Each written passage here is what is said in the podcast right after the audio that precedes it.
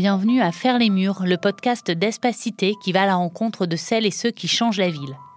Aujourd'hui, nous vous proposons d'écouter un épisode hors série, enregistré à l'occasion de la première édition d'Entre guillemets, dédiée aux copropriétés. Je vais appeler la deuxième table ronde où après pouvoir parler de co-construction, on va parler de gestion et d'animation. J'appelle Sébastien Cattel, Antoine Guéguin et Flavia Léon, ainsi que Géraldine Chalancon, directrice opérationnelle Espacité.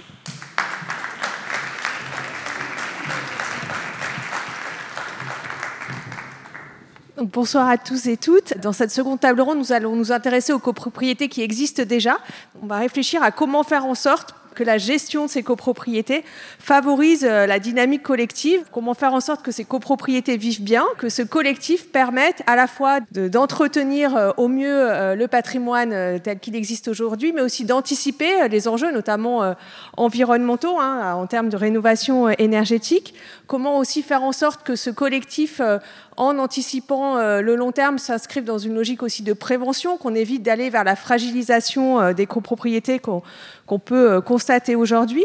Euh, nous nous intéresserons aussi aux nouvelles formes justement de syndics et euh, de gestion des copropriétés qui peuvent permettre euh, de mieux faire vivre ce collectif, de faire en sorte qu'il soit dans cette logique de vivre ensemble et de dynamique collective. Nous nous intéresserons aussi aux enjeux spécifiques sur les copropriétés mixtes, puisque voilà, aujourd'hui on a de plus en plus aussi à la fois des copropriétés issues de la vente HLM, mais aussi des immeubles qui sont construits à l'origine de manière mixte avec du logement social, du parc privé, etc. Et puis, nous nous intéresserons au rôle des politiques publiques pour favoriser hein, cette dynamique collective dans les copropriétés, sachant que le fait que l'action publique intervienne dans les copropriétés n'a pas été euh, forcément euh, une évidence, hein, euh, puisque on est dans la propriété privée. Une copropriété, ce sont des propriétaires privés, et en même temps, il y a cette dynamique collective qu'il faut faire vivre. Donc la loi de 65 est censée résoudre cette contradiction entre le collectif et, et la copropriété, mais on a pu voir que voilà, on était allé vers des situations très difficiles et c'est ça qui a amené l'action publique à intervenir parce qu'on avait des situations dramatiques. Et puis on voit aujourd'hui hein, que les politiques publiques vont de plus en plus s'intéresser à cette question le plus en amont possible de prévention et d'anticipation euh, de la dégradation euh, des copropriétés. Donc euh, voilà, nous intéresserons aussi à, ce volet-là et, au rôle que peuvent jouer les acteurs publics sur le sujet. Donc pour aborder toutes ces questions, hein, nous avons le plaisir d'accueillir Sébastien Cattel, qui est directeur du département Accession et syndic solidaire à Unicil. Donc Unicil, c'est une ESH du réseau Action Logement qui se situe en région PACA, donc nous allons partir dans, le sud de la France. Ensuite, euh, Antoine Guéguin, qui est chef du bureau de l'habitat durable à, la ville de Paris. Et puis enfin Flavia Léon, donc qui est chercheuse à l'université Paris-Est Marne-la-Vallée et qui a écrit une thèse dont le titre est Devenir copropriétaire engagé, faire copropriété, une analyse des pratiques économiques et juridiques des copropriétaires populaires et de classe moyenne. Donc la thèse de Flavia Léon est vraiment au cœur de la problématique que nous allons euh, aborder euh, ce soir, même si euh, nous n'aborderons que de tout petits points, puisque sinon il nous faudrait toute la soirée.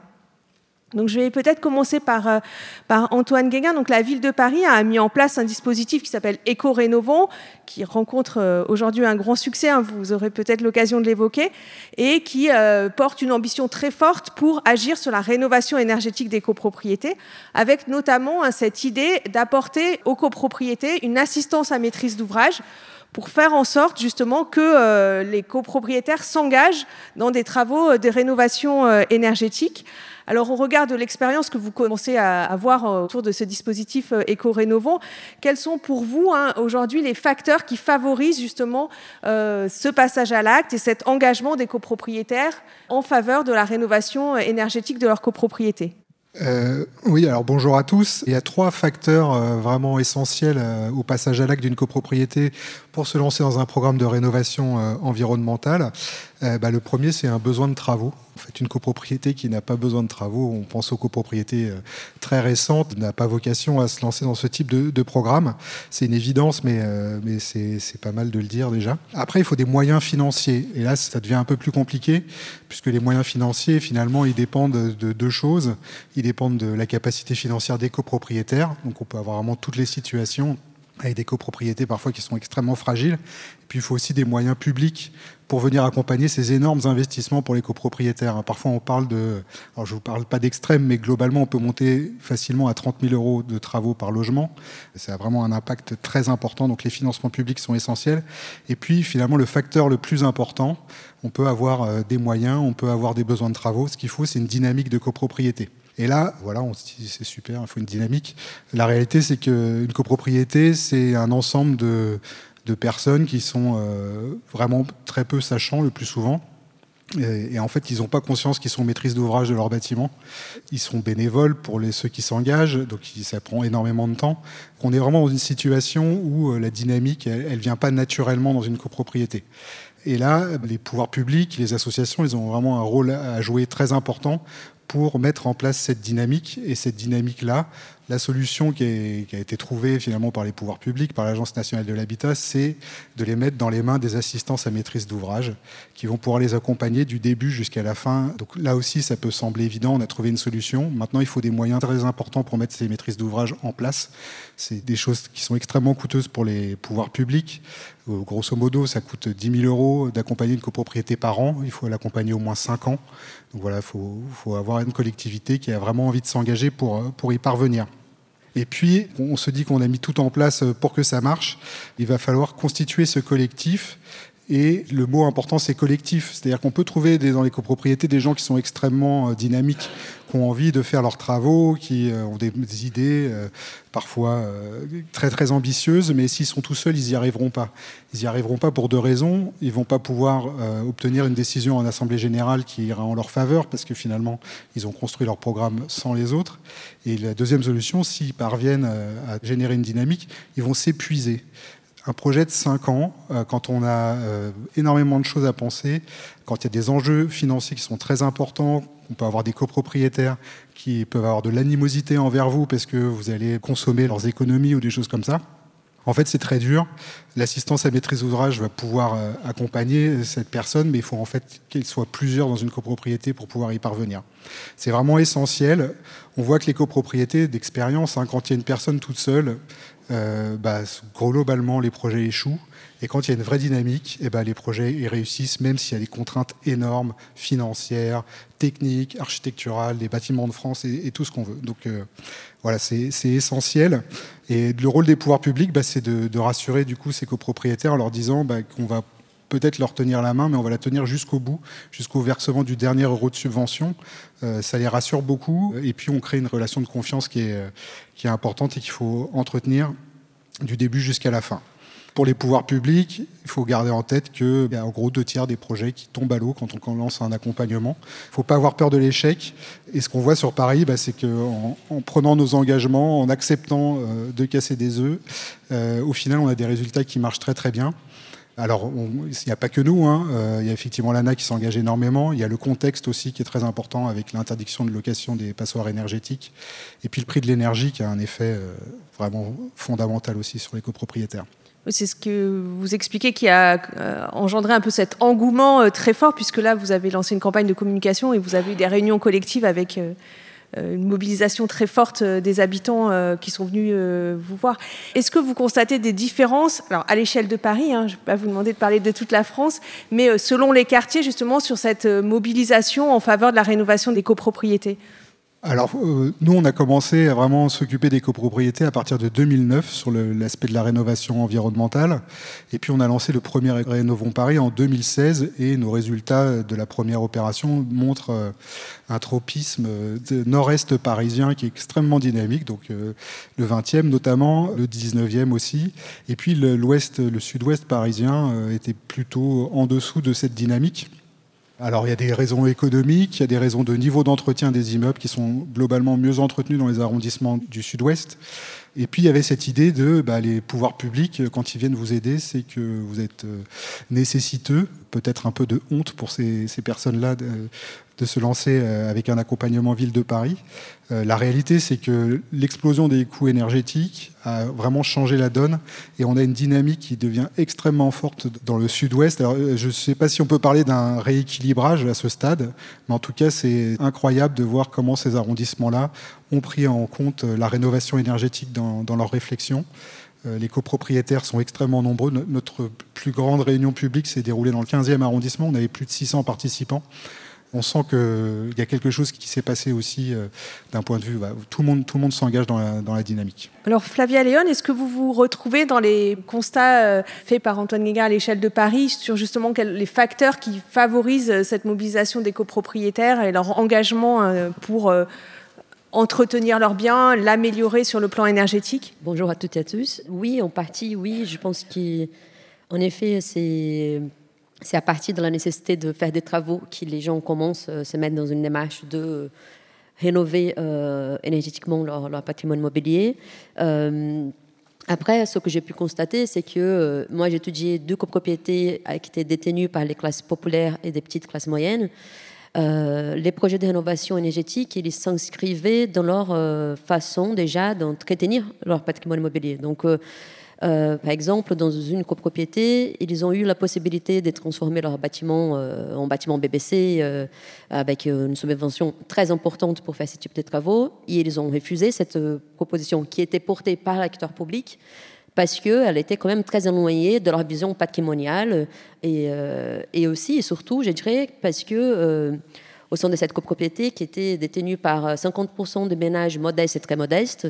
Euh, ces copropriétaires ils faisaient très attention à tout ce qui pourrait mettre en péril la santé financière de la copropriété, euh, étant donné qu'en copro, on est solidaire économiquement. Donc, si on met en péril le budget de 50% de, de ménages, c'est toute la copropriété qui peut vraiment aller s'endetter. Donc, il y a ça, et après, sans doute, il y a la question de en effet, ce n'est pas une personne qui peut porter un projet de, réhabilitation, euh, de rénovation énergétique. C'est un groupe de copropriétaires, euh, mais je ne dirais pas que c'est un groupe de copropriétaires non sachants. Je pense qu'à l'intérieur des immeubles, il y en a de savoir. Il y en a un savoir peut-être pas euh, tel qu'il est prévu et imaginé euh, par la puissance publique, mais euh, il y en a des compétences liées à les sphères professionnelles, des ménages et aussi des compétences d'ordre même domestique et administratif qui peuvent être réinvesties au sein de l'immeuble et dans, dans les portages de ces, de ces projets de rénovation. Donc, au sein de ces deux bâtiments, par exemple, ils n'avaient pas de l'AMO et ils ont quand même réussi à mener leur projet de, réhabilitation, de, de, rénovation énergétique. Donc, je pense qu'il ce qui crée vraiment euh, la dynamique collective sein des immeubles, pour moi, c'est, enfin, on dirait d'abord, il faut qu'il y ait cette conscience de cette solidarité euh, économique qui, ce qui Marie-Père Lefebvre, une grande chercheuse qui a travaillé sur la copropriété, une des pionnières, euh, disait appeler la solidarité forcée. En fait, je pense qu'on parle beaucoup de collectif, mais c'est pas un collectif choisi avant tout la copropriété. Et à partir de là, oui, avoir un, un, groupe de personnes qui vont faire de la gestion, euh, et la gestion n'est pas uniquement de l'ordre économique ni financier. Elle peut aussi comprendre des aspects liés au mode de vie, euh, comme l'organisation des événements collectifs, enfin tout ce qui peut faire, aider à faire collectif. Et que ce travail doit faire, être fait aussi en coopération avec les syndics. Parce que je pense que c'est une figure qu'on laisse, enfin, très mal perçue dans la plus grande partie du cas. C'est vrai qu'une grande partie des copropriétaires peuvent les voir en tant qu'acteurs euh, ayant uniquement des entrées financières, alors que les syndics, il y a les garants, euh, a priori, de la copropriété. Et donc, euh, dans les deux copropriétés que j'ai étudiées, en effet, les, conseils syndicaux ils travaillaient avec les syndics et pas contre les syndics. Je pense que ça permettait de, vraiment de rendre les organes de gestion de la de copropriété en vivants propose, c'est que Sébastien Cattel, qui justement joue le rôle de syndic, réagisse et nous dise comment il voit le rôle du syndic. Alors, dans cette approche un peu spécifique, puisque aujourd'hui, euh, vous proposez un syndic solidaire, donc peut-être juste expliquer en quelques mots euh, pour tout le monde euh, ce que vous mettez derrière le terme. C'est ça. Bonjour à toutes et tous. Alors oui, effectivement, je pourrais rebondir à la fois sur, sur ce que vient de dire Antoine et sur ce que vient de dire Flora, puisque je, je représente ici le, le, le fameux syndic qu'on entend beaucoup, qui est décrié souvent et euh, pour faire le lien, et, c'est aussi euh, ma, mon expérience, c'est que je viens de l'administration de biens privés à l'origine, on va dire, euh, classique, et je me suis orienté depuis quelques années dans un rôle un peu différent, et notamment le rôle de syndic solidaire. Alors au-delà d'être un mot sympathique et qui passe bien au niveau de la communication, je le dis parce que c'est vrai que c'est souvent aussi un peu galvaudé, il, faut, il faut dire qu'il y a des choses derrière qui sont importantes, et comme on l'a dit tout à l'heure, alors on parle par exemple des travaux, je vais rebondir tout de suite sur la partie des travaux. Ce qui est important, c'est que quand on met, puisque notre axe principal, euh, vous l'avez indiqué tout à l'heure, est de gérer les copropriétés issues de la vente HLM, euh, il faut savoir qu'on engage des travaux importants avant de mettre en copropriété nos ensembles. Euh, il s'avère que ça se gère également dans, dans le département que je pilote. Et donc, du coup, on, on, met en place une copropriété qui, justement, n'aura pas ce sujet de travaux pendant, on va dire, un temps euh, relativement long, qui permet aussi à chacun de pouvoir euh, prendre en main sa, sa, propre copropriété. Par ailleurs, comme le disait Flora aussi, le, alors le syndic, il vaut mieux éviter de travailler contre le syndic, c'est mieux, parce qu'en général, c'est pas très productif.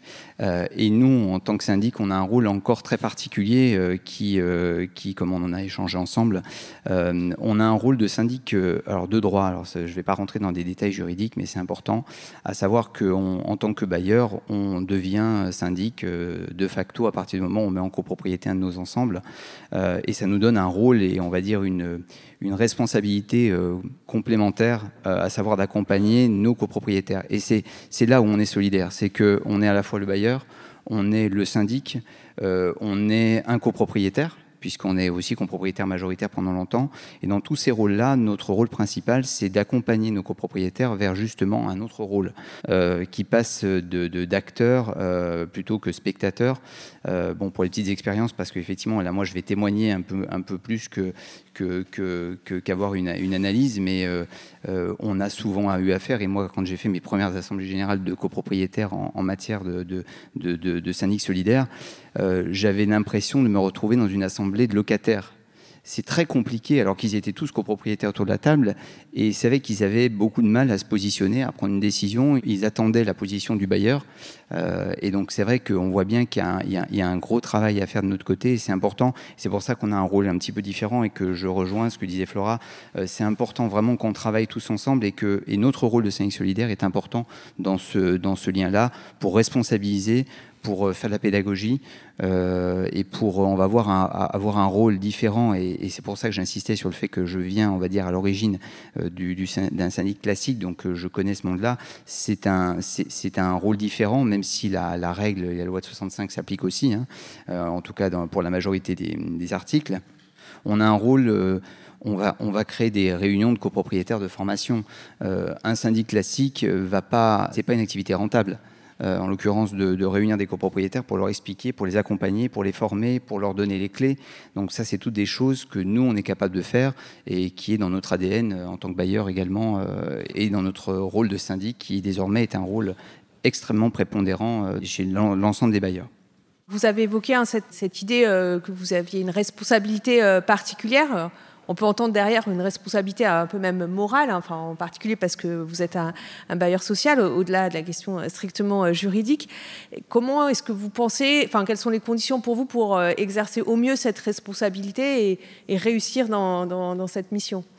C'est ce que j'expliquais en filigrane, c'est qu'on a besoin de mettre en place des outils de pédagogie, on a besoin de, s'appuyer sur l'ingénierie sociale qui est l'ADN même ben, d'un bailleur, hein, puisqu'on a des départements d'accompagnement, euh, on a des, choses qui peuvent être mises en place. Euh, il faut savoir aussi que dans ces sujets-là, ce qui est très important, c'est que euh, on a au centre du sujet le locataire. Euh, je crois qu'on l'oublie un peu dans la copropriété, c'est qu'on a, même en copropriété classique, des copropriétaires occupants, des locataires. Nous, en l'occurrence, c'est un peu différent, c'est que ce sont nos locataires qui deviennent copropriétaires pour certains, mais pas tous. Et donc, c'est de faire comprendre, alors, euh, faire comprendre non seulement aux locataires euh, qu'ils ont un rôle, en tant qu'habitant. C'est pour ça que j'essaie d'éviter d'utiliser copropriétaire et locataire et j'essaie de parler d'habitants. Parce que c'est deux choses qui sont quand même assez. Euh, euh, qui peuvent parfois euh, créer une, une, dualité, justement. On en parlait tout à l'heure. Et justement, je pense que c'est quelque chose qui peut être lié. Je l'ai vu dans certains cas sur de la gestion de jardins partagés en commun avec l'association des locataires et le conseil syndical d'une résidence. C'est quelque chose qui peut exister. Notre rôle, c'est de le promouvoir et d'accompagner justement cette mixité sociale on va dire, dans cette différence de parcours des habitants.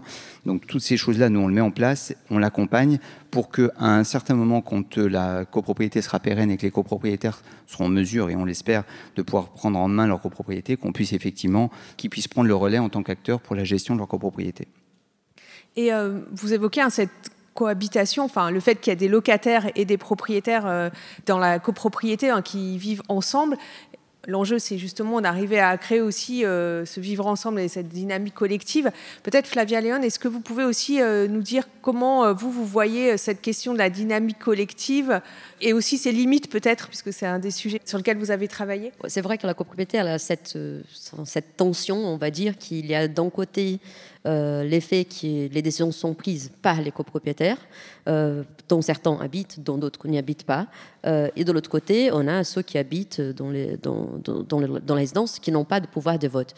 Donc, après, ce que ça ressort, c'est que déjà, ce que j'ai pu observer, c'est que pour créer de la dynamique collective, il faut un groupe de copropriétaires ces groupes de copropriétaires engagés sont en grande partie des personnes retraitées, donc euh, je pense que c'est quelque chose d'important à dire, euh, même si euh, j'ai pu observer quand même la présence de personnes jeunes et assez, enfin, qui avaient assez récemment arrivé dans la copropriété, et que cette cohabitation entre les jeunes et les anciens, enfin, on va dire de, manière un peu binaire comme ça, n'est pas forcément euh, facile tout le temps, parce que ce sont des personnes qui ont des visions patrimoniales assez distinctes. Donc, il peut y avoir euh, un groupe qui veut occuper des espaces partagés, de l'autre qui ne veut pas.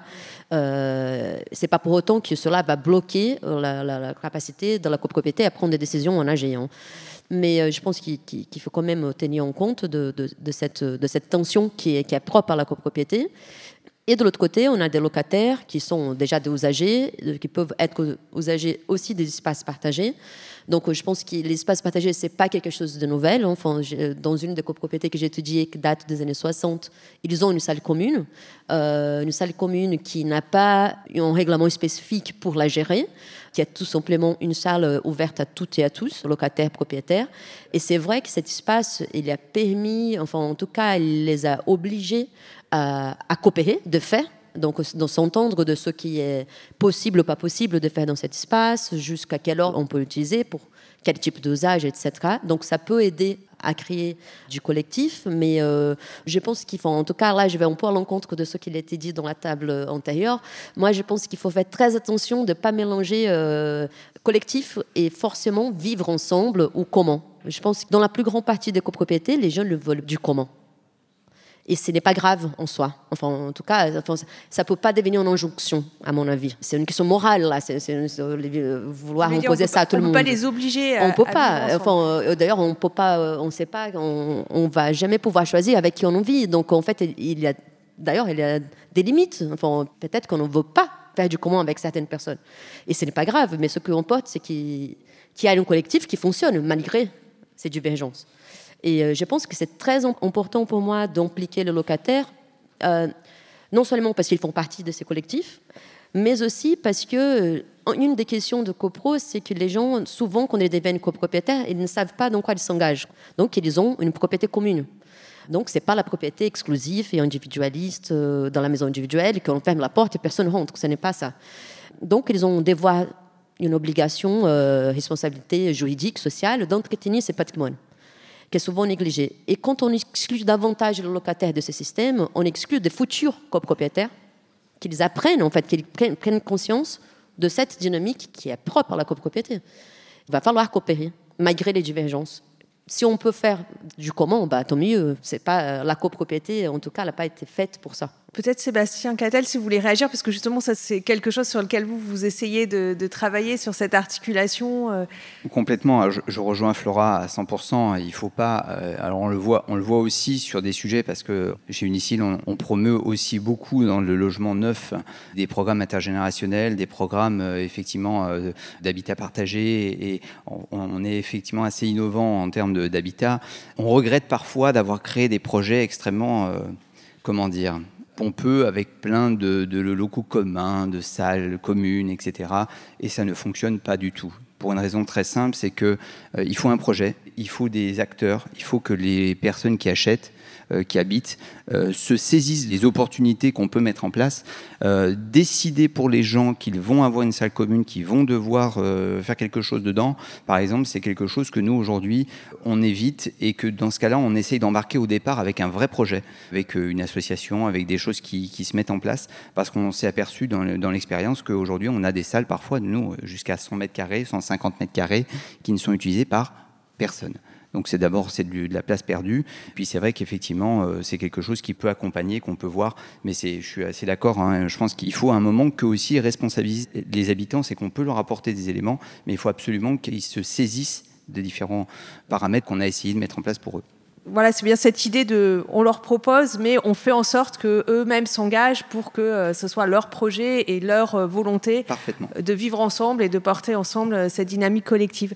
Peut-être pour finir, je vais poser un peu à chacun la question. Je vais commencer par Antoine Guéguin. Quelle serait pour vous un peu la proposition, le point d'attention clé que vous proposeriez pour justement faire en sorte de trouver ce bon équilibre et de faire en sorte que les copropriétaires, pour vous, s'engagent ensemble euh, pour euh, faire ces travaux. Quel point d'attention vous proposeriez? Alors, il y a beaucoup de choses qui ont été dites et je souscris vraiment à tout ce qui a été dit. Pour moi, le, point essentiel, effectivement, c'est pour un copropriétaire de voir son immeuble comme quelque chose de commun. En fait, l'essentiel des choses importantes en, termes de rénovation énergétique sont en fait des parties communes. Il y a parfois les fenêtres qui, qu'ils sont euh, des parties privatives, mais on peut même les, faire voter en intérêt collectif. Donc c'est se dire qu'on vit dans le, euh, même immeuble, c'est un objet en soi, et que euh, à ce titre, il faut considérer les murs de ses voisins comme ses propres murs, les planchers comme ses propres planchers, etc. Et cette culture-là, elle me semble un peu absente parfois des, nouveaux propriétaires, puisqu'ils n'ont pas tout à fait confiance que c'est que la copro. Et puis, alors c'est parfois très très absent de la vision d'un propriétaire bailleur qui lui se dit, bien faire un investissement, il faut que je le rentabilise et le reste ne compte pas. Donc vraiment euh, faire comprendre que la copropriété c'est un collectif. Alors ça peut être un collectif minimaliste parce qu'effectivement on n'a pas forcément envie de toujours de faire la fête ou de s'amuser avec ses voisins. On n'a vraiment parfois pas du tout envie faire la fête avec son voisin direct, c'est pas toujours facile. Euh, donc voilà, c'est vraiment quelque chose de, particulièrement essentiel. Et puis faire vivre les organes communs de la copropriété, c'est-à-dire faire ce qu'il faut pour qu'il y ait un vrai conseil syndical qui se base sur les compétences des uns et des autres, euh, qui soit soudé, qui soit relativement pérenne, c'est-à-dire qu'on change pas le conseil syndical tous les ans qu'on crée une vraie relation avec le syndic, qu'on fasse vivre les instances de gestion, que ce soit l'AG qui est primordial, mais aussi euh, des groupes de travail euh, réguliers, qu'on n'hésite pas à mobiliser le syndic et des choses comme ça. Et tout ça, c'est possible. Parfois, on se limite en se disant, bah, le syndic, je l'ai payé pour une AG, bah, on peut aussi l'inviter à une petite réunion de travail. Alors Flavia Léon, quelle proposition vous auriez, euh, par exemple, à destination des pouvoirs publics pour justement agir Moi, je pense que d'abord, il faudrait comprendre davantage comment ces bâtiments ils fonctionnent, parce que c'est ça, j'ai la sensation qu'on entend que, que la copropriété ne fonctionne pas. Voilà, que c'est vraiment. Euh, et bon, je pense que c'est pas tout à fait le cas, parce que la plus grande partie des immeubles fonctionnent en fait.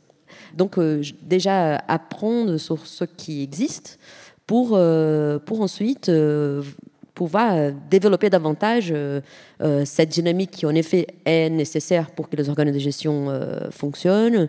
Mais je pense que l'essentiel, ce serait d'abord d'informer de manière plus large donc quoi la copropriété l'engage. En fait, c'est ça. Quand, on devient copropriétaire, on achète un appartement dans un immeuble qui existait souvent depuis longtemps et qui doit continuer à exister après qu'on qu l'électra. Euh, et, je pense que c'est ça que la plus grande partie de personnes n'ont pas conscience en fait. Et qu'il faudrait, je pense, insister là-dessus pour, euh, pour après, ça, sera par la rénovation énergétique ou d'autres politiques publiques, enfin, euh, n'importe lesquelles. Et puis, je pense que c'est ça aussi. Je pense que c'est assez connu, en tout cas, c'était assez montré par la recherche qu'il ne suffit pas de changer la loi pour changer les pratiques. Donc, on peut créer de nouvelles lois sur l'innovation énergétique, euh, empêcher les propriétaires bailleurs de louer leur euh, appartement. Euh, il y aura toujours des manières de faire qui ne suivront pas ces désirs publics de. Là, dans ces cas, c'est énergétique. Mais voilà, il faut, je pense qu'il faut partir dans l'autre sens plutôt qu'en poser parce que, à mon avis, ça ne fonctionne pas. Et puis, il y a aussi une question économique. Hein. C'est des travaux qui coûtent hyper cher pour des propriétaires. Voilà. Et donc pour finir, euh, Sébastien Cattel, euh, quelle serait, euh, vous, votre proposition? Alors soit pour les syndics solidaires, soit plus largement, selon ce que vous pensez qui peut inspirer l'ensemble des syndics je rebondis sur ce que disait Antoine et j'y souscris également, c'est que aujourd'hui, et c'est le rôle du syndic solidaire et c'est la promotion pour le métier de syndic en général que je souhaiterais que qu'on essaie de promouvoir au niveau de l'État parce que c'est aussi une profession qui est parfois à décrier. Pour résumer, et ça c'est de l'expérience, c'est que pour avoir géré des copropriétés, pour le coup de la même façon, et pour certaines avec de grandes réussites et pour d'autres avec d'énormes échecs, alors que le gestionnaire, pour le coup, c'était le même puisque c'était moi. donc je me suis rendu compte qu'on peut se permettre d'avoir un mauvais syndic, mais on ne peut pas se permettre d'avoir un mauvais copropriétaire. Euh, quand je dis mauvais copropriétaire, alors forcément, je, vais être descriptif, mais en tout cas de copropriétaires qui s'investissent pas, parce qu'effectivement, comment le, comme, comme je l'ai, j'ai pu le voir, c'est que la richesse et ce qui fait qu'une copropriété fonctionne, c'est évidemment que les copropriétaires s'investissent, ou en tout cas qu'un groupe de copropriétaires s'investissent. Euh, et, le rôle que je m'attache euh, au niveau du CNX solidaire avec, avec mes collaborateurs sur ce sujet-là, c'est important que nous qui prenons des primo-copropriétaires, on leur donne justement les clés. Nous, on fait du tout neuf euh, pour la plupart, parce qu'évidemment, il y a quelques copropriétaires externes, mais à près de 70%, on vend à des locataires du parc HLM. Donc, euh, euh, on sait qu'aujourd'hui, c'est principalement des copropriétés neuves. Donc, nous, on a aussi chevillé au corps de leur donner des bonnes clés pour qu'ils deviennent des copropriétaires investis et qui effectivement, s'ils ont en plus un bon syndic, ça sera absolument merveilleux. Mais si par hasard le syndic n'est pas forcément au rendez-vous, euh, c'est encore les copropriétaires qui seront au rendez-vous pour prendre les décisions, pour les pousser et pour le cas échéant, changer de syndic euh, si tel est le cas. Euh, merci beaucoup. Alors, je crois qu'on a peut-être quelques minutes pour quelques questions ou interventions, remarques de la salle. Bonjour. Euh, Geoffroy Arnoux, architecte, partie commune architecture. Euh, moi, je veux dire que bah, un des autres acteurs dont vous avez peu parlé, euh, qui peut vraiment permettre un bon fonctionnement de copropriété, bah, c'est l'architecte de copropriété. c'est un métier qui est assez peu connu, qui se renouvelle beaucoup en ce moment. Donc je milite un peu pour ma paroisse. Ça fait 4-5 ans que je fais la copro à Paris. Et clairement, l'architecte, il a un rôle aussi de chef d'orchestre et de garde-fou parce que c'est un peu lui qui va s'assurer, puisqu'on est quand même une profession assermentée, que les choses sont faites dans les règles de l'art, que les, les normes au moment des chantiers sont respectées, que les devis proposés par les entreprises ont du sens, que les entreprises travaillent en sécurité, etc. etc. Donc voilà, c'était simplement ça. Merci pour ce témoignage. Oui, bonjour. Benoît Bichet de l'établissement public foncier d'Île-de-France. Euh, moi, j'étais intéressé par rapport à la question sur euh, les facteurs qui permettent de déclencher euh, ces projets de rénovation, c'est ce dont on parlait là, et, aussi par rapport à ce que disait Flavia Léon sur le, coût des travaux qui est très important. On n'a pas trop évoqué la question du financement. En fait, il y a une finance de l'immobilier neuf qui est quelque chose qui existe de longue date. Est-ce qu'aujourd'hui, on n'a pas une réflexion, une discussion à avoir autour de la finance de l'immobilier en rénovation? Est-ce que c'est un facteur que vous avez observé comme étant euh, bloquant. Nous, dans les interventions en, copropriété dégradée, on en reparlera sûrement tout à l'heure, euh, c'est dans les faits un des points de blocage, euh, alors même qu'on peut avoir une dynamique de gouvernance, d'implication des propriétaires, un besoin qui est là, des travaux qui sont élaborés avec des bons architectes. Et ça bloque au moment de passage à l'acte parce que la question d'un financement collectif en particulier, elle est très difficile et on n'a pas aujourd'hui de... on a parfois en tout cas des blocages importants dans l'accès au secteur bancaire la mobilisation de ces acteurs-là. Donc voilà, est-ce que c'est quelque chose sur lequel vous observez aussi, alors peut-être euh, dans des cas moins euh, gravissimes que les sites les plus dégradés dans lesquels nous on peut intervenir, mais est-ce que c'est aussi un facteur limitant pour euh, passer à l'acte au-delà des, des points que vous avez évoqués? Alors, pour les copropriétés qu'on accompagne dans Éco-Rénovons Paris, ce n'est pas un facteur bloquant dans le sens où une copropriété, si elle s'engage et qu'elle lance une dynamique, il y a des chances qu'elle aboutisse, ou alors elle a pas, en fait il n'y avait pas de dynamique et elle aboutit pas. La réalité, c'est que ça va jouer sur le, niveau de travaux qui va être mis en œuvre. Donc euh, il y a beaucoup de choses qui passent à la trappe dans un projet, justement pour faire des économies. Euh, la, solution que nous on a trouvée, bah, c'est de mettre en place euh, des financements euh, le plus possible en fait. C'est-à-dire on va, utiliser les aides de l'ANA, les aides de la ville de Paris. On peut euh, être exonéré de taxes foncières pendant trois ans si on fait un programme d'économie d'énergie à Paris. Donc on met en place énormément de moyens et on peut se dire que parfois certains copropriétaires n'auraient pas besoin de l'ensemble de ces moyens publics, mais que pour vraiment euh, passer à l'acte, il va falloir bah, financer extrêmement fortement ces projets-là. Sur les copropriétés dégradées, c'est la même logique. Hein, et on va atteindre en fait des taux de financement euh, qui frôlent parfois les 90-95% pour les propriétaires modestes et très modestes. C'est objectivement le seul moyen d'obtenir un vote, donc pas de secret. Et puis après, il faut essayer de mobiliser le préfinancement, les prêts, etc. Euh, à peu près tous les outils sont disponibles. Parfois, dans les copros extrêmement dégradés, c'est difficile. Il faut pouvoir passer par le portage foncier. Enfin, il y a plein d'outils, mais c'est très compliqué et très coûteux, effectivement.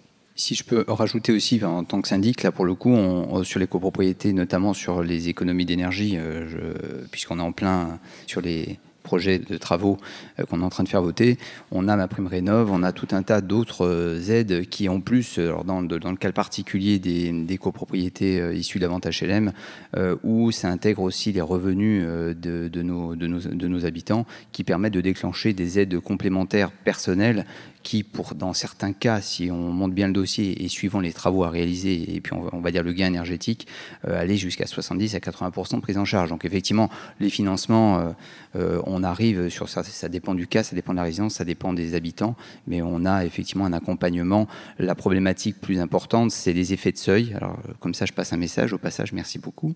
les effets de seuil qui sont assez dramatiques parce qu'effectivement, quand on n'arrive pas au gain énergétique souhaité, ben, on déclenche pas d'aide du tout, ce qui est quand même un, peu dommage, surtout quand les patrimoines sont finalement pas trop mal entretenus. Bah, justement, on a un petit peu la double, la, double pénalité, c'est qu'on a bien entretenu son patrimoine en l'année pensée, et vu qu'on n'a pas l'effet de seuil, eh bien, on n'a pas d'aide derrière. Donc ça, c'est plutôt le sujet important. Euh, et puis c'est vrai qu'effectivement, aujourd'hui, il faudra, euh, deuxième sujet qui est important par rapport au financement et aux aides, puisqu'on parle bien de subventions, et, ce que met en place la ville de Paris, je trouve ça très intéressant, il faudrait le souffler à la ville de Marseille. Euh, petit message aussi. mais c'est vrai qu'effectivement, dans, le sujet, c'est qu'aujourd'hui, on, a, on a un certain nombre de projets qui verront pas le jour parce que effectivement, les personnes n'arrivent pas à financer et qu'on n'a pas l'accompagnement souhaité. En termes d'AMO, etc. Donc c'est tous des sujets qui sont importants et sur lesquels euh, il faut, il faut qu'on travaille de plus en plus pour qu'on arrive à rénover non seulement les passoires énergétiques, mais pas que, aussi le patrimoine qui euh, nécessiterait des travaux et sur lesquels on, aurait besoin d'aide. Et dans une logique euh, d'anticipation. Exactement. Est-ce qu'il n'y a pas un sujet aussi sur la temporalité de la propriété? C'est-à-dire que dans une copropriété, il y a des personnes qui vont être propriétaires occupants pendant 10 ans, 20 ans, 30 ans. Euh, et qui donc vont peut-être avoir un regard particulier sur la gestion patrimoniale de, leur, de leurs biens, et d'autres euh, qui vont être primo-accédants et qui savent que finalement c'est une, euh, un premier, une première propriété, ils sont là pour 3 ans, 4 ans, et puis peut-être que leur situation familiale va évoluer. Ils vont pas forcément porter le même regard sur la nécessité de certains travaux à engager ou de, certains, voilà, de, certains, de certaines actions engagées il y a ça, et il y a le fait aussi qu'ils peuvent éventuellement ressentir un peu d'injustice sur le fait qu'ils vont peut-être être amenés, eux, à engager des montants assez importants euh, sur des travaux de rénovation énergétique, dont le bénéfice finalement va plutôt être au profit de ceux qui seront les futurs copropriétaires, alors que si c'est des travaux de rénovation énergétique qui permettent des économies d'énergie, qui permettent de valoriser euh, la qualité du, du, patrimoine et de le rendre plus durable, est-ce qu'on ne peut pas s'interroger sur le fait que cette charge, à un moment, soit euh, portés par euh, les copropriétaires actuels, voire les copropriétaires futurs, qui seront aussi finalement, euh, enfin, feront partie peut-être des bénéficiaires de ces, de ces travaux-là. C'est très, c'est une véritable question parce que forcément, euh, la personne âgée qui est en fond de la vie, qui ne peut pas investir parce qu'elle va décéder bientôt, euh, celui qui vient d'acheter, qui n'a pas les moyens parce qu'il est endetté jusqu'au cou euh, et qui va partir dans 5-7 ans parce qu'il va, je sais pas, avoir un enfant ou je sais pas, se séparer ou trouver un boulot dans un autre coin de la France. Moi, je pense qu'il y a quelque chose en effet à être réfléchi sur la question de surtout parce que euh, imaginons quelqu'un qui vient d'acheter, qui engage des travaux, qui paye 25 000 euros, et puis après, il achète dans un autre bâtiment qu'il va falloir refaire des travaux. Donc, il euh, ne faut pas euh, payer à chaque fois. Moi, je pense qu'en effet, il y a quelque chose d'être réfléchi, d'attacher peut-être la dette au lot, que ce ne soit pas les copropriétaires, mais les lots de copropriété, que ce soit endetté pendant un certain temps. Après, c'est très complexe de faire ça parce qu'il il y a aussi des personnes qui ont, ont habité pendant 25 ans et n'ont jamais fait de travaux, donc n'ont jamais payé ça. Donc, mais euh, pour moi, c'est vraiment c'est une vraie question. Il y a des personnes, enfin, il y a des gens qui réfléchissent là-dessus, euh, notamment aussi de pouvoir emprunter collectivement vraiment et pas en termes de ménage. C'est des questions. Euh, il y a des montages financiers qui doivent être un peu envisagés là, mais c'est assez complexe et ça pose beaucoup de questions. Moi, j'ajouterais c'est un peu la question de la valeur verte d'un logement, s'il est rénové, s'il a une bonne étiquette. Alors, certains secteurs, ça marche pas. À Paris, la valeur verte, ça n'existe pas vraiment. Euh, la réalité, c'est qu'on récupère quand même sa mise au moment de la vente de son logement, puisqu'on a payé les travaux et on peut trouver un acheteur qui sera prêt à payer un peu plus. Si l'acheteur a un ravalement à faire, il y a des chances qu'il négocie à la baisse euh, la vente. Donc, euh, il y a aussi ça qui régule pas mal les choses. Je complète. Il faut pas oublier qu'on est sur un marché aujourd'hui, puisque j'ai la chance aussi de piloter la partie vente pour notre société. Ça va devenir compliqué. Les taux d'intérêt sont remontés. Il suffit d'allumer la radio ou la télé pour se rendre compte que le marché immobilier se tend très sérieusement. Euh, je pense que je vais même plus loin que ce que disait Antoine, c'est qu'on ne vendra plus dans certains cas. Euh, du tout. Euh, donc en fait, euh, la réponse à ça, c'est qu'effectivement, mettre des choses en place, comme le disait Flora, je pense que ça peut être étudié parce qu'à certains moments, c'est un sujet qui est intéressant. Mais au-delà de ça, et si on revient à quelque chose de basique, si on a quelque chose qui est en très bon état, ben, on le vend bien, on le vend plus cher. Je pense que dans les années qui viennent, tant qu'on n'a pas de vision, et c'est vrai que malheureusement, on n'a pas une vision moyen terme qui est extrêmement positive sur le marché, on se rendra compte que entre les copropriétés qui auront fait des travaux et qui auront valorisé leur patrimoine et celles qui ne l'auront pas fait, on va se retrouver dans une situation claire, c'est que certains vendront et d'autres se retrouveront avec des problématiques euh, qui entraîneront des gens qui pourront plus payer leurs charges et des problématiques pour la copropriété elle-même. Donc en fait, c'est un sujet qui est plus large que simplement la question de l'intérêt ou pas d'engager des travaux pour soi ou pour les autres, puisqu'on est quand même en copropriété et donc en collectif. Merci beaucoup. Euh, ce sera la conclusion pour laisser euh, la place à la troisième table ronde.